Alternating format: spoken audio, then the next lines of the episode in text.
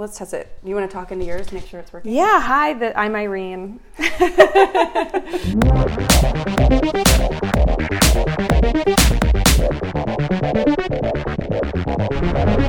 Hi, you guys. It's Sarah Shook again, and we're here with another episode of I'm Shook. And I'm here with the lovely Irene Marquette. Hi. And we shook, y'all. We are shook. I was so shook, I was shaken recently. Um, I went to a juice place. yeah.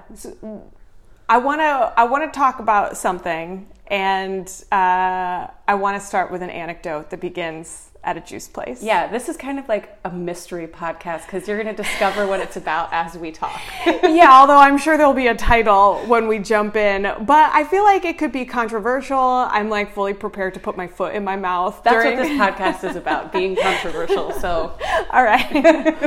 so I'm in this. I go to. I I was craving a juice. I wanted something with a lot of ginger in it. You Oh, know, yeah. like real gingery, uh, spicy surprise. And I I go in and um, Michael Jackson was playing in o- over the the speaker and. It was startling, I have to say, to hear it. And I was standing there and I was like, oh my God, and then I start looking at the menu, and then I'm listening to the song, and it made me think about the documentary, and it made me think about like, should we be playing this in public spaces? And the lady was like, "Hi, can I help you?" And I said, um, "I was like, I'm sorry, I'm just like this music is like really distracting." And she was like, "Uh, uh huh." She's just like very high, and and I ended up leaving because I I was thinking about his crimes and. Uh, I didn't want to. It, it made it totally killed my appetite, and I I drove on home. yeah, he's a weird one too because he was the king of pop. Yeah, and had this incredible music career. But I mean, if you think about his life and what we know about outside of that, I mean, Jesus Christ. Yeah, it's terrible. Um, there's there are really there were some really amazing essays written about uh, about it around the time that the documentary came out because like he is so influential and he's so important to so many people and like he shaped our culture like Yeah. he, he majorly shaped our culture. So I wanted to talk with you, Sarah, Yay.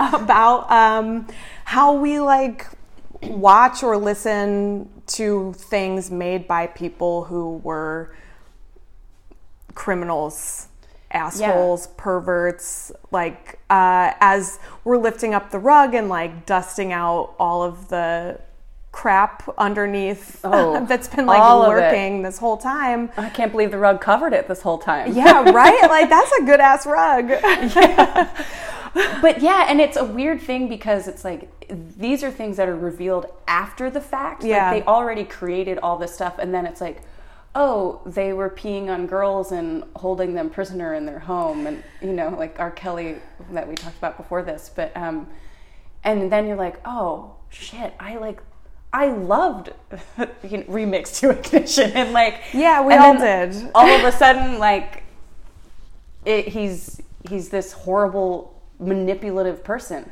Yeah. Well, and I think the thing is that it isn't just an all of a sudden thing. I think like part of what we're realizing is like our how complicit we are in in the narrative of this or like ignoring the narrative of it. Like that's what was so eye-opening um about both of those documents. Did you watch both of them?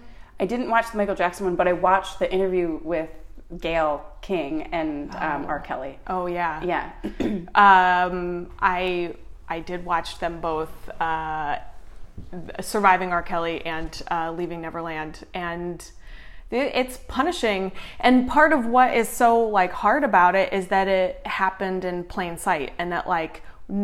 Neither of them really concealed what they were doing, and like it was a joke that he married Aaliyah, and like it was a Yeah. joke that Michael Jackson like had little boys who were his friends. So all that music was being made like while he was doing these things, like brazenly getting away with as much as he could.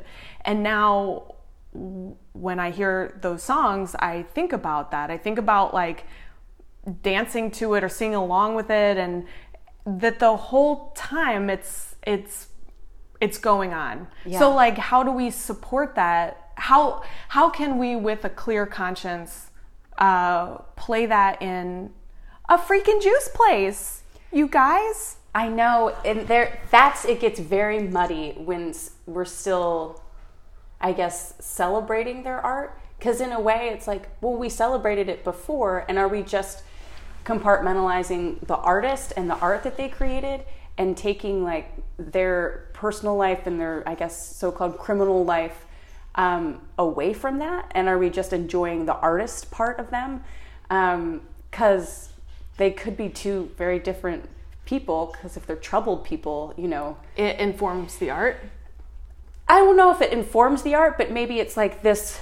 It almost feels like this other half of them where it's like, this is where I get to be my true self in my art and like my passion and express that. But in my personal life, in my family life, I'm still dealing with this very troubled part of me that I don't know how to deal with. And so I molest kids or, you know, have sex with underage women, whatever it is. Yeah. Well, yeah, like uh, I, I, I feel like the place to exercise those demons is through art. Like that is the job of it. Like to process it so you don't have to be a monster in like your personal life. Mm-hmm. Like I, I I don't know if it's out there, but I feel like I have never read anything like this about David Cronenberg, and he makes like the most nightmarish, like perverted movies. Or David Lynch, like it seems whatever demons they have, they're like leaving on the canvas, so to speak. Yeah, which I think is a good thing too, but it's also like, I mean, we've been in the improv in the comedy world where it's or like I've seen stand up where it's like, oh, this person is just like laying it all out right now because they need to like work through something. Yeah. Which it can be great, but it's also like okay, but also go talk to a therapist. yes, totally. Yeah. Because it's about the transformation of those ideas into something creative or into something beautiful. Like Yeah. that's the great potential with that stuff. Like I, I, I'm, I'm not. Um, uh, things are getting really cloudy in, in my head right now because we were. I, I don't. I don't want to. Um, it's not okay to just like transform that stuff and like make something like Yeah. you, you can you can't hurt people like we're we're saying across the board bad yeah. yeah And I think, you know, but the art comes from a human being. And if the human being hasn't dealt with things, and I guess at least knowing about like Michael Jackson and, you know, reading things about how he'd be in hotel rooms with his dad and his brothers. the Jackson yeah. Five, and dad is like fucking women in front of him. And I'm just like, what a traumatic experience to go through. And to also have so much pressure. This is another thing that comes up is like, this pressure to be famous and to be great at such a young age has got to be insanely traumatizing. And I think some people get muddied with like um, fame versus art, which uh, that that's problematic for me. Where it's like, um, you know, you have your dad or whoever pushing you because they want the money, they need the success. When you're just like, I just want to do this for fun, and it just twists your brain and like twists like your power in a way that you don't have that control over it anymore. yeah i think when you're dehumanized it uh, makes it really hard for you to see other people as human beings. Like if you're a product it's like i think that's part of also what's so dangerous about just the commodification of people or like the obsession with branding. Like that um, it's it takes the humanity away and uh, reading about Olivia Jade, the uh, Lori Laughlin's daughter. Um, Oh, yeah. yeah. I haven't read anything about it, but so you can enlighten me. Okay, so you know that they lied to get her into USC and Yes. like uh, staged all these photos and stuff. And Lori Laughlin is just incredible. She she's like she. I feel like she's living a fantasy that is not um, th- that seems like very disconnected from the reality that she has. Like, and and I feel like the prosecutors keep coming back with harsher. Um, charges against her, and uh, I feel like she thought they were bluffing, and they came back with more. It's like Oh, it's God. so. It seems they just seem so dumb and so. Um, like absurd, but Olivia Jade, uh, her daughter, who's like an, in, uh, in, influencer, she said something along the lines of, um, "I just want to get back to rebuilding my brand." It's like, and I thought you you have like this family crisis. Like this is your fam like your your mother is going to go to prison, and like. Y- she knew that this was happening that they were like breaking the law for her Yeah. and her like who knows if it's her first concern but like the thing that is printed is i just want to get back to rebuilding my brand. And i thought oh girl you're like a person too. And Yeah. like who's like taking care of your like spiritual well-being? Like what are what are you what are you do- it's such a perversion of i don't know like being alive. It makes me so sad for for her and and and uh because she's thinking of herself as as a product and like her the value um like her her her, her value is in like followers and like the strength of of her branding Yeah. yeah it's dehumanizing it is completely dehumanizing and destructive. And um, I mean, I think about Britney Spears. Someone just told me, a friend of mine, Lily Sullivan. Free Britney Um, I know. Yeah, about the Free Britney movement and how like her managers and her family have a contract where like they basically control her and Yeah. they she has to do whatever they say. But she started at such a young age. What was she like 17, 18 or something like that?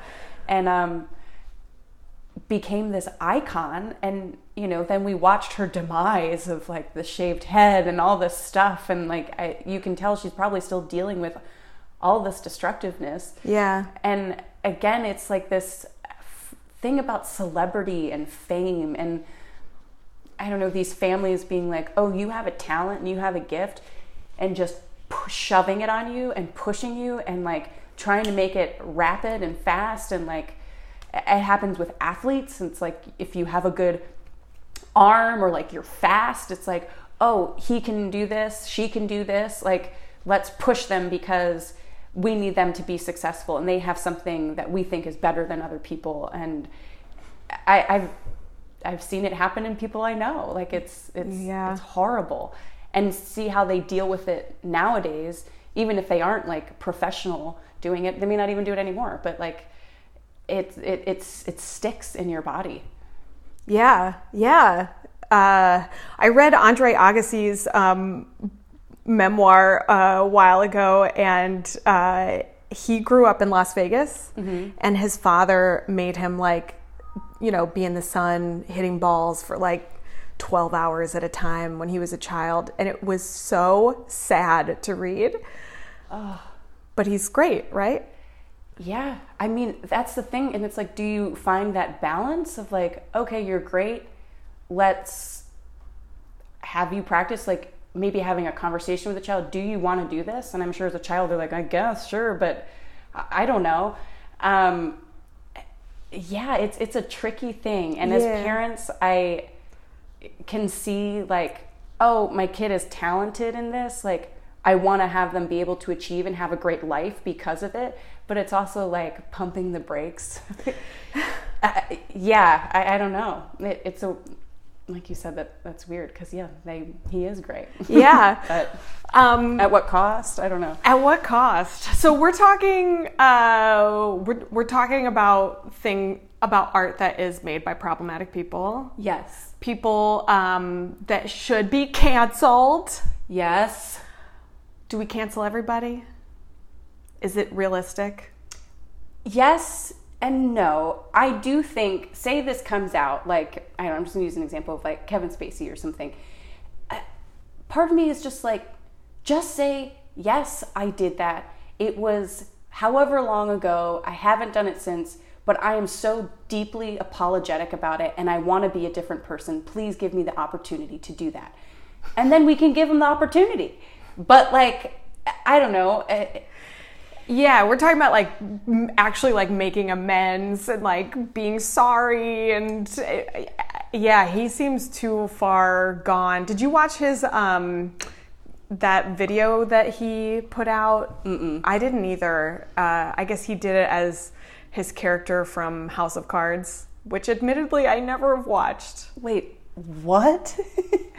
What? I've never watched House of Cards. no, I mean he put out like an apology video or something as his character. Or? I don't know that it was an apology. I don't know what it was. I think it was the day that like a big expose came out about him, and uh, yeah, he, people were sharing it, and I made an active choice not to watch it yeah. because I don't know, it just felt like something extra toxic. That being said, I did, I have watched LA Confidential within the last year. I did too. Really? Yeah. That movie's really great. I think it it, it holds up, um, and uh, it's like I think Griffin came in the room and I was watching it, and he was like, "Oh, Kevin Spacey, yikes!" It's like, yeah, but I I don't know. I wanted to watch it. Yeah, uh, to me, I'm like, I don't know if boycotting all of like their art that they've created and like is the right move.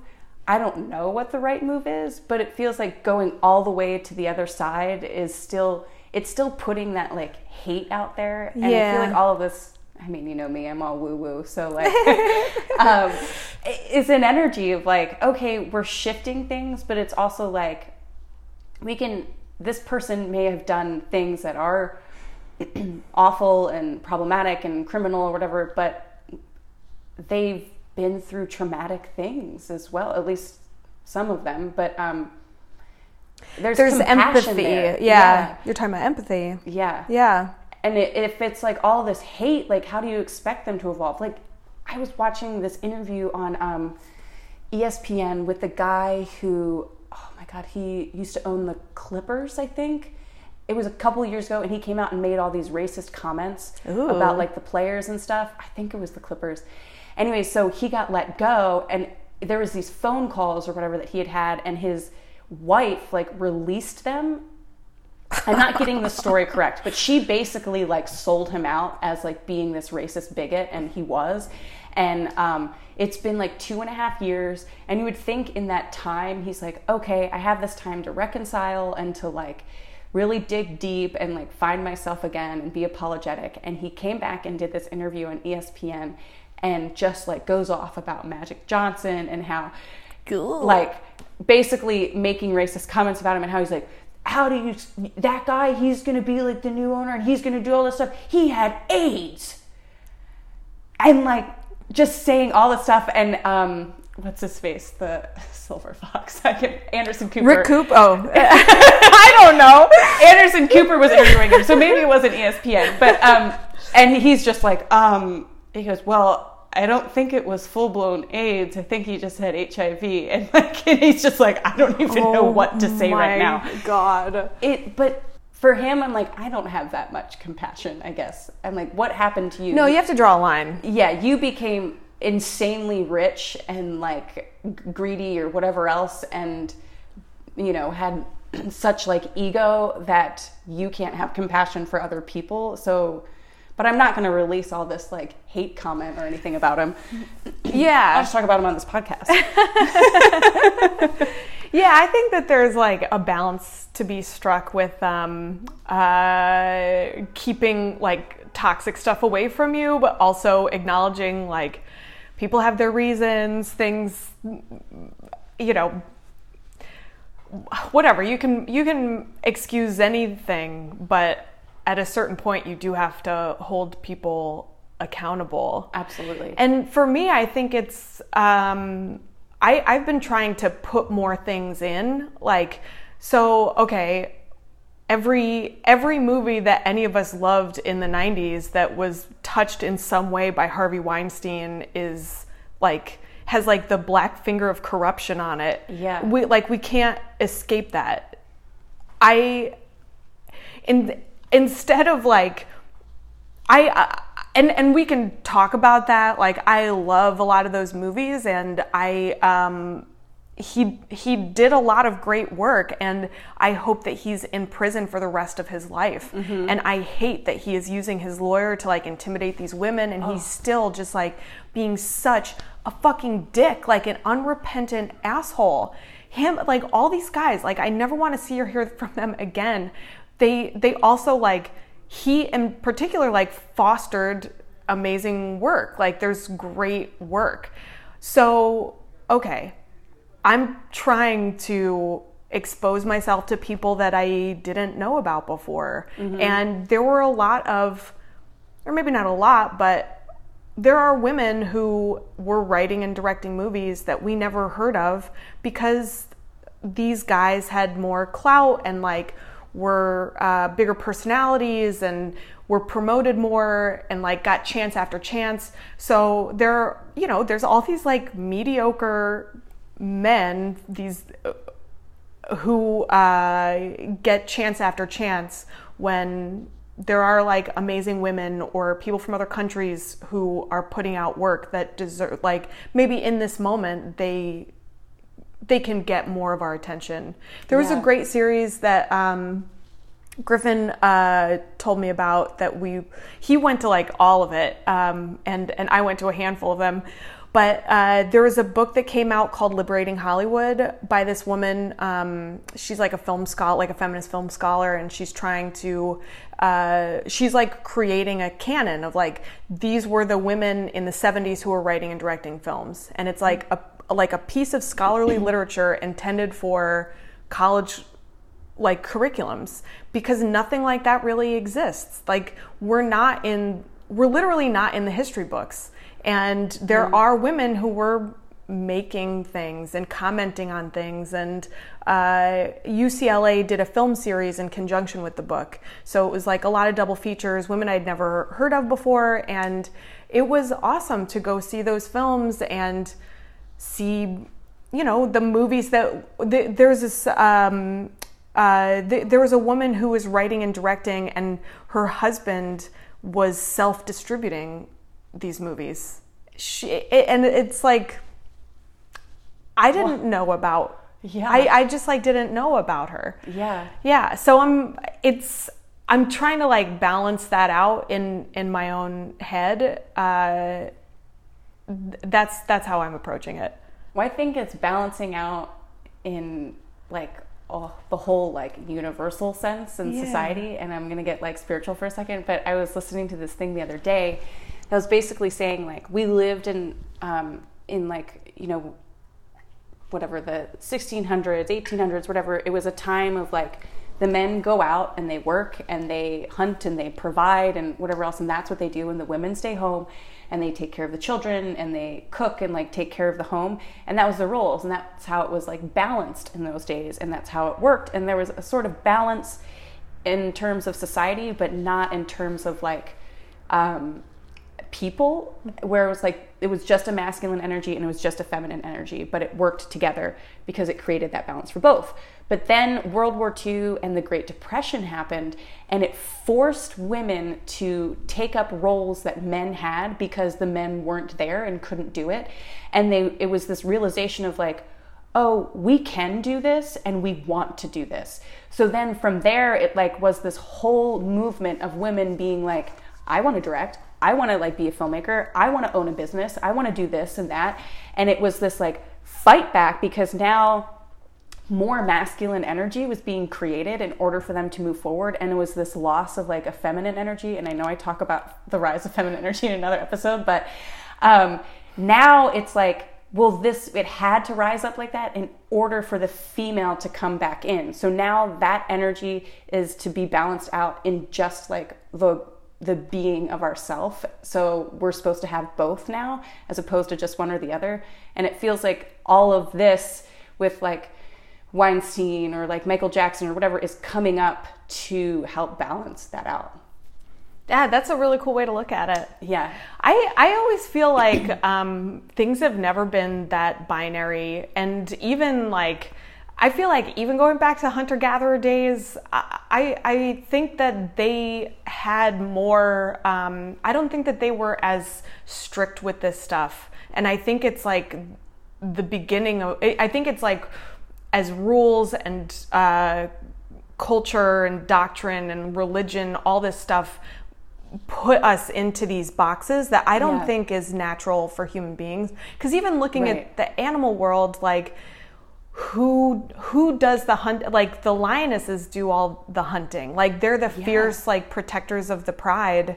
You know, Yeah. and like the lions like chill out and relax like and uh, i was listening to a podcast about how um, like bird courtship rituals like the way the male birds um, try to create a like there are these certain birds in the amazon uh, who create like a little nest for the woman to um, like the female bird to sit in and Aw. observe the male from a safe distance. Uh-huh. So it's like, uh, he, you know, he like puts on his show and he's like built this, um, you know, bachelor pad for this lady to like sit in, and then she can back out of it and uh, like the the whole like he cannot take advantage of her. It's purely her choice. It's something that's set up to like be her choice. And they were talking in this podcast about whether or not um, like uh, whether or not females' preference for like beauty and aesthetics have uh, guided evolution. It was really interesting,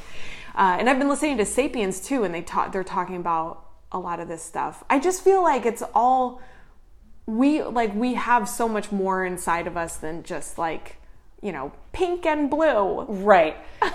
and I think that's evening out. And I think this feeds into like this art piece of it because, you know, the stuff that's coming up, it's like these men at least were fed this role and this like, um, and I think it came from men before them of like fathers or whatever of like Yeah. you will be successful and you will push this and uh, this is what it is. And um, it's the role of like deserving. Like you deserve all of this stuff. And like what you deserve is not just limited to you know like earthly treasures. It's also like other human beings. Like everything here is to serve you. Like you are the king. Like you're the man you're the king. Like you deserve everything. Yeah. and these guys get in these positions of power and nobody tells them no. And they think that like everything is an object. Everything has a price tag on it. And um, nothing has like true value. So they just take advantage of whatever they can because they're empty and broken inside yeah. And like they think they deserve it all. Yeah. so fuck them. But also like we can't erase the stamp that they put on our culture and the like it's it's all about evolution and progress moving forward and like how do we take all this like toxicity and the moments where these evil people made something beautiful like how do you reconcile that in in your own mind you know like that's something i really i think about a lot Yeah, and I think one thing that, and we've kind of already touched on it, that it teaches us and that we can learn from it is the cause of these things. And so, like, maybe when you hear the Michael Jackson song next time, instead of being like, I can't listen to this, I'm not saying you did anything wrong because you didn't, but like, you know, it'd be like, okay, well, I have compassion for this person and um, this is him doing something that he got to love, and it's probably the one thing in his life that he got to do that he really loved and that he felt himself in. And to celebrate that part of it and to have compassion for the other parts where it's like he was so troubled. And yes, it's horrible that like he molested kids or and had this tortured life, but it came, he was never taught another way and he was never helped to get out of that mindset or you know to act a different way and to instead look at it from a different point of view i guess and it's teaching us about that yeah i think I that know. that's a help that's like a very um like altruistic uh way to approach that in like a self-preserving way i think to, to as well but i Yeah. sometimes it's it's hard for me to get there because i also think like he's an adult and he was surrounded by adults who like allowed this to happen. Like it's not just one person it's a whole like systematic failure and it's a network of um, yes men who don't have like the moral fortitude to to say actually um, this is wrong. Like you, why?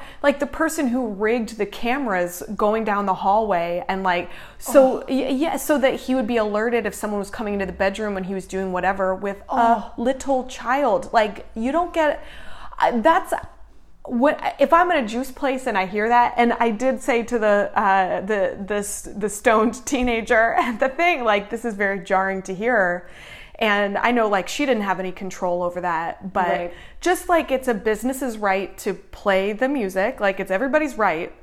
It's also my right to be like. I don't want to shop here. I don't want to dance here. I also would never dance to the. Not saying I don't know the Ying Yang Twins did anything wrong, but anytime I was ever out dancing and and uh, beat the pussy up came on, I would be like, I'm gone. I can't dance to Yeah, this. well, the, what's the message in that? yeah. yeah. Where do you see my dick, bitch? No, Oh, thank you. yeah. I will be seated for this tune. I know. Well, that's another whole art thing. Yes. problematic for me about like what it's preaching, and I'm just like, ugh. Yeah. And I don't think that like it's not the role of art to educate always like and and it's not a uh, a guide to live your life, but like what are you putting out into the world? yeah, It's like you have a right. You have a right to make us a, a number one hit song that says, "Wait, do you see my dick, bitch?" But like, I don't want to dance to it. And it's like, is it a joke? Maybe it's a. I don't know. I, I I've never really. I this think is the most both. I've Who thought knows? about it. yeah. but I think too, it's like that's like when this like feminine comes in more, it's like there's going to be less and less of that. I think. yeah, I don't know. Maybe. Hopefully, Yeah. That's, there's going to be hopefully like more depth to stuff that we're doing, and like I don't know. I, Yeah. yeah, sometimes I just watch things and I'm like, what was the point of that? Or I'll listen to something and I'm like, okay, this didn't make me feel any sort of way except like grossed out or violated. Yeah. Do you think that there should be trigger warnings on movies? um, I don't know. And we touched on this before we talked, but I think there kind of is already by saying like, at least on TV, you see like TV and it'll say like TVMA or whatever for like mature and it'll have like Game of Thrones you watch and it's like it contains nudity, it contains all this. So it's like, Extreme sexuality. I only watch shows that have extreme sexuality. yes. but I'm like, that's kind of your trigger warning, right?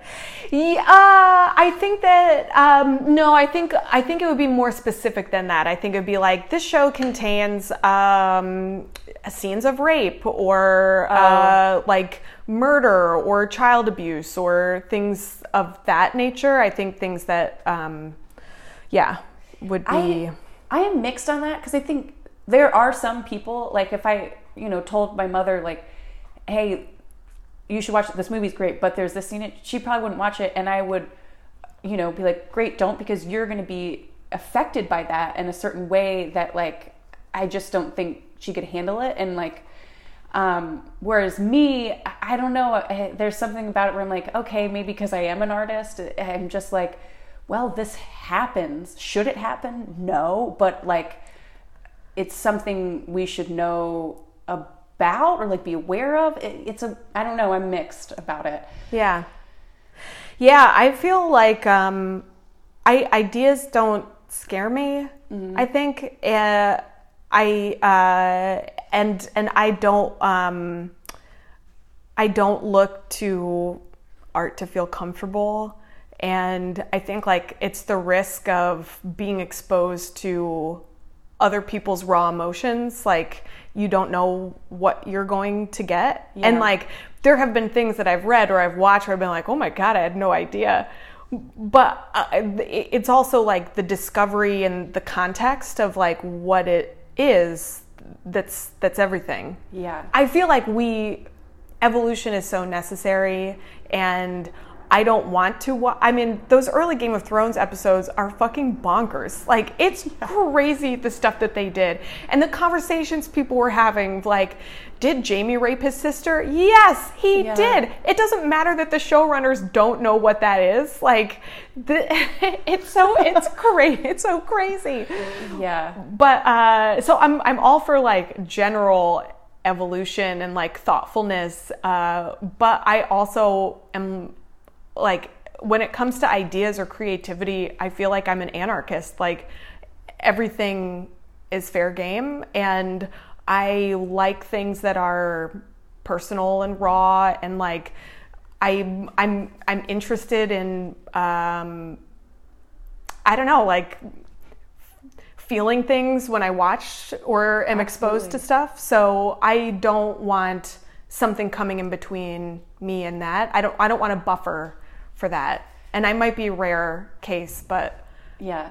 I don't know. I don't either. Maybe there should be like an option when you watch something for like older people who or younger people. I think it's a lot of younger Yeah. people. That too. Yeah. Where I wouldn't want to watch a movie that like I didn't know it had a rape scene in it, and like say I had a daughter and she's nine and we watch it, and I'm like, Oop, oh, cover your shit. eyes. Yeah. Leave the room. I'm like, you should know about this, but like Not today. not like this and not right now. Yeah. yeah, that's a very fair point. Yeah. Yeah. My sister and I have um, argued about this. I should say, probably not in person. I think it was like a text message argument. And she was like, To be clear, I do not stand for the censoring of art.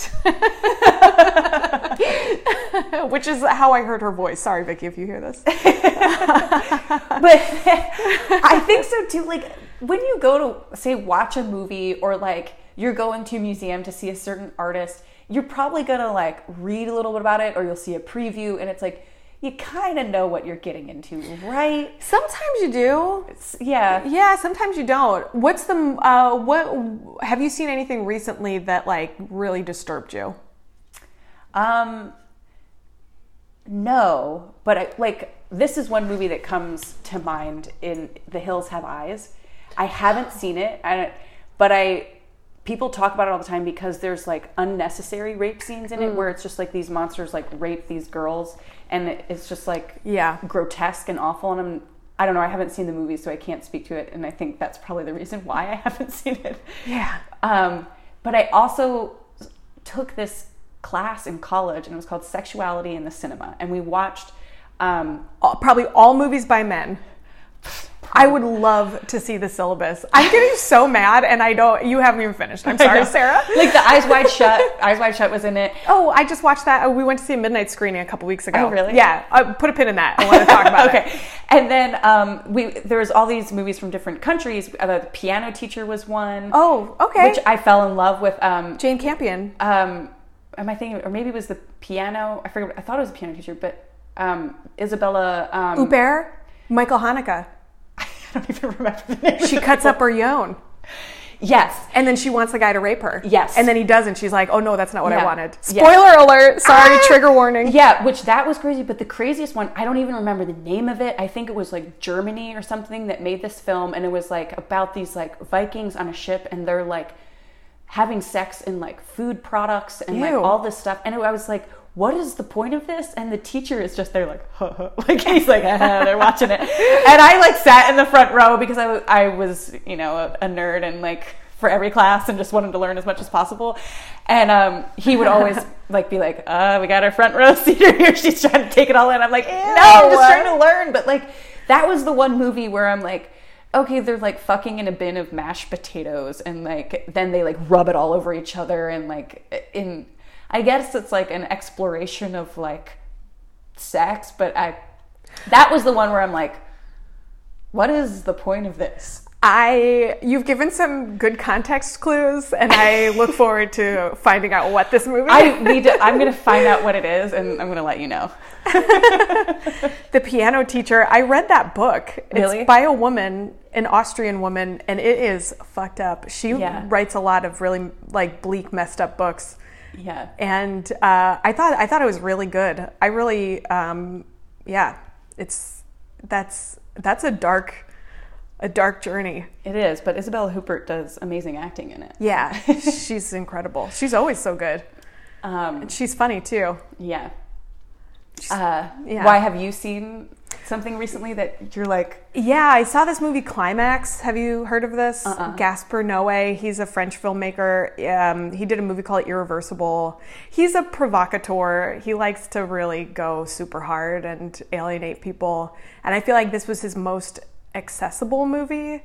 And uh, it's it, it's about a dance troupe in like the mid 90s and it starts with this like beautiful um, like dance sequence that goes into like a one shot scene that's like 15 minutes long. It's like the choreography of the whole thing is really cool and really great but it all takes place in one night. Somebody spikes their punch with lsd and uh, it becomes like pure hell. Like they're in this um, like abandoned school basically and they're living in there and the party space is in there and somebody has a child of course and it's just like it goes from bad to worse to worse to worse and it is it's nightmarish and uh, it's very disturbing in a way that like really got under my skin and i think it was the tone and the atmosphere and the mood of it and just like the the claustrophobia it, it, it was a great horror movie in, in that way, like a psychological thriller. But um, yeah, he really touched on something very ugly. And it's yeah. not even, it's not any one action that happens. And like, there's a lot of awful stuff that happens. Uh, but it's just like being in that headspace for so long and like the feeling of being trapped and how realistic all of it was it really it like made my skin crawl. And walking out of the theater into the night i wanted i wanted a cigarette for the first time in years. And i wanted to like take a long like cold shower. And then it really stuck with me for um for like a week afterwards. And even as i'm talking about it now like i'm seeing images in my mind from it and it's like oh god. Yeah. So gross.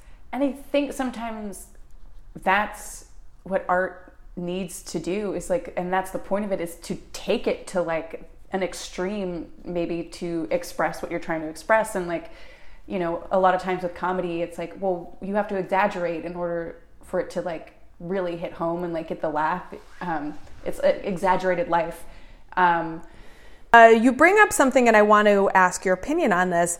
Okay. Do you think, thinking about improv classes and and comedy and like this heightened version of life, and it's like really tapping into a primal part of your brain that I think um, can be like subconscious, like the subconscious, I think can come out, especially with people who haven't like fully learned to harness their skills yet, like uh-huh. early, like younger classes. Do you think that um, how censored do you think that those classes should be? Do you think that there are taboos, things that should be off limits, uh, places that people should not go? Do you have like an example of things? Mm, more of like a general question. Um, well, I think that because uh, I feel like I've witnessed what you're talking about and seeing like n- newer people, and I'm sure I maybe did it when I was new too and not realizing like oh i can't talk about this sort of thing or like say that. But um i think in a space like that it's the teacher or the coach or whoever like has to make a, an awareness but also create the safe space that like if it does happen to not make the person feel like um, they're a criminal they're a harvey weinstein criminal yeah like yeah. they're Michael Jackson. And again, like give them the opportunity to be like, hey, we can't do something like you can't talk about that and like give them the opportunity to either change their point of view or rectify it. And then if it happens again, it's like that's a an issue of like, you know, whether it's like they're doing an improv scene and um he maybe forces himself on a girl like pretending or whatever says some things yeah you know what i mean well and there's a lot of ways that you can like force yourself on somebody and an imp- and like not talking yeah. even about like like a sexual assault situation, but in terms of um, like physically moving somebody mm-hmm. or uh, like physically silencing somebody. I remember there was a guy once who like put his hand over a woman's mouth, and oh. I was like,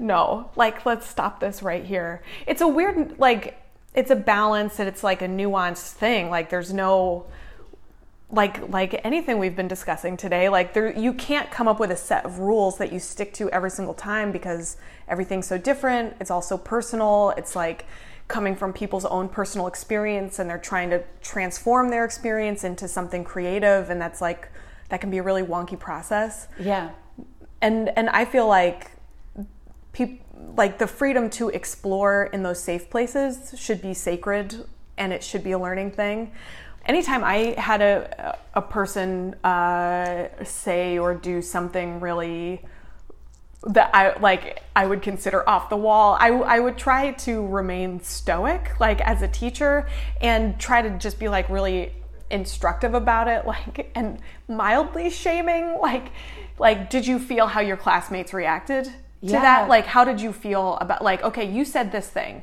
How did everybody react? Oh it was dead i thought it would be funny and it was dead silent. Yeah so if if you want to alienate the audience you now you know what to do. Yeah. but now that you've done it now you know like you have other options. There's other like we don't want to make people feel like this. I feel like it's a, a i don't know a valuable thing to fall on your face especially like what a gift to do it in a classroom setting Yeah. you know Yeah, and I think you have to, and that's all a part of like the artist process is like finding your voice, and in order to find that, you have to fall on your face. You have to, you know, probably make some wrong turns that you didn't expect, and you just have to pick yourself up and move on. And one other thing I would say about like that setting, like a classroom or a coach setting, and like that happens.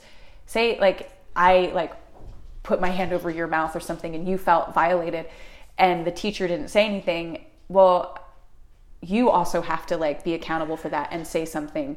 And um like i remember one time in a scene i think like i was improvising and i made a fat joke and i was like and was to create a scene and i was just like and immediately when i said it i was just like oh no no. No no i shouldn't have done that. And the next day for rehearsal the, the director like brought it up and i go i completely agree. I don't want that to be part of it and i apologize. I shouldn't have said that. And like i go we need to change it to something else. And like cool. I it like got a laugh but i also was like no i can't like use that just because it's a laugh and i'm promoting something that's not good or correct. And yeah. Yeah. And there's all those different types of laughs too. Yeah. And it's like what kind of y- y- yeah, you don't you don't want uh, to have the audience react in a way that like makes somebody feel bad. Yeah. Yeah, that's great that you spoke up about it. Yeah, so I think the realization is on everybody. And I think even when, if you're the person who makes that move, like as myself, if I put my hand over your mouth in a scene and told you to shut up, like I feel that too. Unless you're kidnapping me or something, and Yes. it's like part of this great scene Yeah. that we have. Again, it's all like context. It all Yeah. depends. But if you're like playing my secretary and you like say, I have your coffee, and I'm like, shut, up. Shut up. Yeah. Yeah, where are my boys? Get my boys in here. Uh, the craziest thing I ever saw, one of the craziest things I ever saw as a teacher was this. Uh, it, they were a couple. I hope they're listening. And I, girl, I hope you're free. Um, no. Uh, they were college students, and we were doing one of those like. Um, like you know, one person starts the scene and then two people come in and like or then like what is it called? It's like a pyramid or something. A person enters and now it's You start with two, then it's three, then three it's or four. four. that, yeah, yeah, yeah, and then like you get up to the top, and then like people leave, and you go The back to the peel, is that what it yeah, is? Yeah, yeah, yeah, Okay. yeah. So we were we were doing that. Uh, not that that is important at all, except to just demonstrate how much I've forgotten. Yeah, that was mainly for us. yeah, thank you. Any improvisers listening? Yeah, what's up? Um, uh, but this, the, there was uh, this young woman in the class, and she, ca like, when the scene transformed, she was on the floor, and it went back to the old scene. And the boy who was her boyfriend, uh, for no reason, she started to speak, and he moved across the stage and sat on her mouth to shut her up. And I was like, "You got to be kidding me with this." Yeah. That was a day that I think I did shame. Oh. But you know what? I stand by it. That was a crazy move.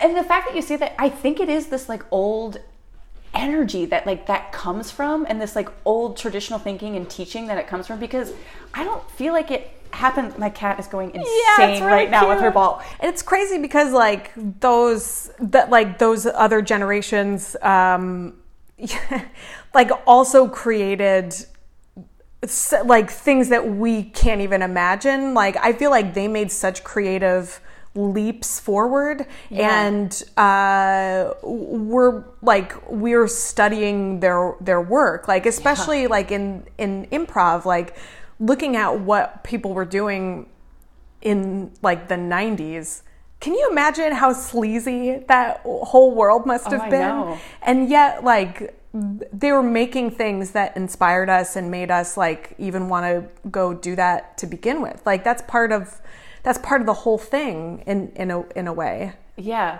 like And I to just tie it back to the uh like the the talk about like these filmmakers or or whatever and not i don't i don't think we know anybody who's like a harvey weinstein No. And I think that's all we can take from it is like, cool, they did do some good work, and now I'm going to use that and I'm going to let it empower me. And as a woman, I'm going to do some good work too. And I can take a little bit of what they did, but I'm going to bring my own voice to it. And then people can be inspired by us. yeah that's like that i feel like that's the evolution of it like it's it's all we we can't be like looking in the rear view mirror you mm-hmm. know like we're driving forward like this we we have like the legacy of of all of these things and now like we have the opportunity to build on it and i think like I, I would hope that these guys are learning from that. Like, I wish that, man, if Woody Allen had um, taken some kind of accountability at some point instead of like, to, I mean, that's a whole can of worms. I don't even want to. I'm sorry, I even That's like, a whole podcast in and of itself. I know, I know. It's like, and yet he just stubbornly continues to make movie after movie after movie and like puts this um, pressure on his young, like the the cast members who, like Timothy Chalamet, has to come out and be like, "I'm really, I'm sorry that I did this movie. I'm donating all my Yeah. He's like, how is like Timothy Chalamet is like responsible for the sins of Woody Allen? I like, know. life is absurd. it's insane. And, and but you look at his body of work too. Timothy and- Chalamet's. No, um, Woody Allen's, and it's like you can watch that, and I'm like, you see him working through his shit in his work. Oh, but yeah. I don't think it's get worked through. it's like No, no, it's indulged. yeah, and He's indulging himself. but like I see this like pain or whatever this mindset is that he has in his work. For and sure. I think again, I'm like, wow, I have compassion for your troubledness, but also like you gotta. do something about it. Yeah, yeah. I mean, come on, dude. Yeah. Yeah, And I think that's why a lot of artists are attracted to art and like because it's like a or- free. It's a free pass to um, like put your perversions on display, and it's. I think uh, it, like it it can and should serve that purpose. Like again, the Cronenberg or David Lynch thing, like they are working through whatever evils of humanity they like the evils that they see in the world like the like how perverse their view of humanity is they are transforming it into something creative and amazing. And it seems like those tendencies have not touched their personal life. Like i don't know. Like maybe maybe maybe something would come out and uh, prove me wrong but i feel like it w- we would have heard by now especially considering how their art is like it's yeah. I don't know. You can't have it both ways. You can't be Marquis de Sade. He was in jail. You know, he was in prison for being the asshole that he was. And then he wrote plays, and people are like, he's a genius. yeah. And now it's like in the erotica section.